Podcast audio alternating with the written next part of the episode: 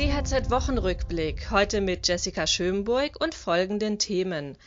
Reaktionen auf die neuen Corona-Beschlüsse, Einbruch bei den Ausbildungszahlen 2020 und Wiederaufbauhilfe für die Flutopfer.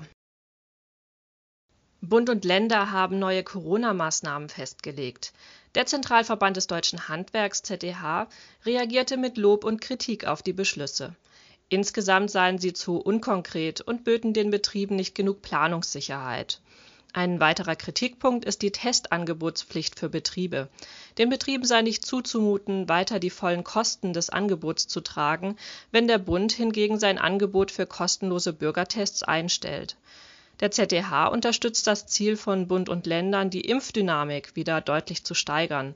ZDH-Präsident Hans-Peter Wollseifer rief daher erneut alle Handwerker dazu auf, sich impfen zu lassen. Drastischer Einbruch auf dem deutschen Ausbildungsmarkt.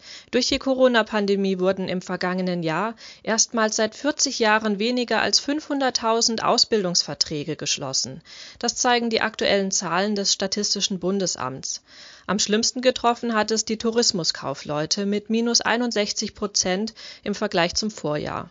Das Handwerk steht dagegen mit einem Rückgang um 6,5 Prozent noch gut da. Allerdings klafft die Schere zwischen den Gewerken weit auseinander. Gewinner waren Zimmerer und Zweiradmechaniker, zu den Verlierern zählen Kfz-Mechatroniker, Friseure sowie Automobilkaufleute. Bund und Länder haben einen Wiederaufbaufonds für die Menschen in den Flutregionen eingerichtet.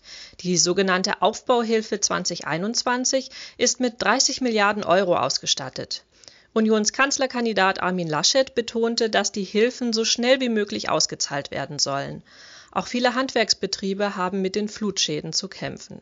Das Geld müsse daher schnell und unbürokratisch bei den Menschen ankommen, forderte der ZDH. Dies sei wichtig, um die Betriebe und die dortigen Arbeits- und Ausbildungsplätze zu sichern. Weitere Nachrichten für das Handwerk gibt es immer auf dhz.net oder in unserem kostenlosen Newsletter.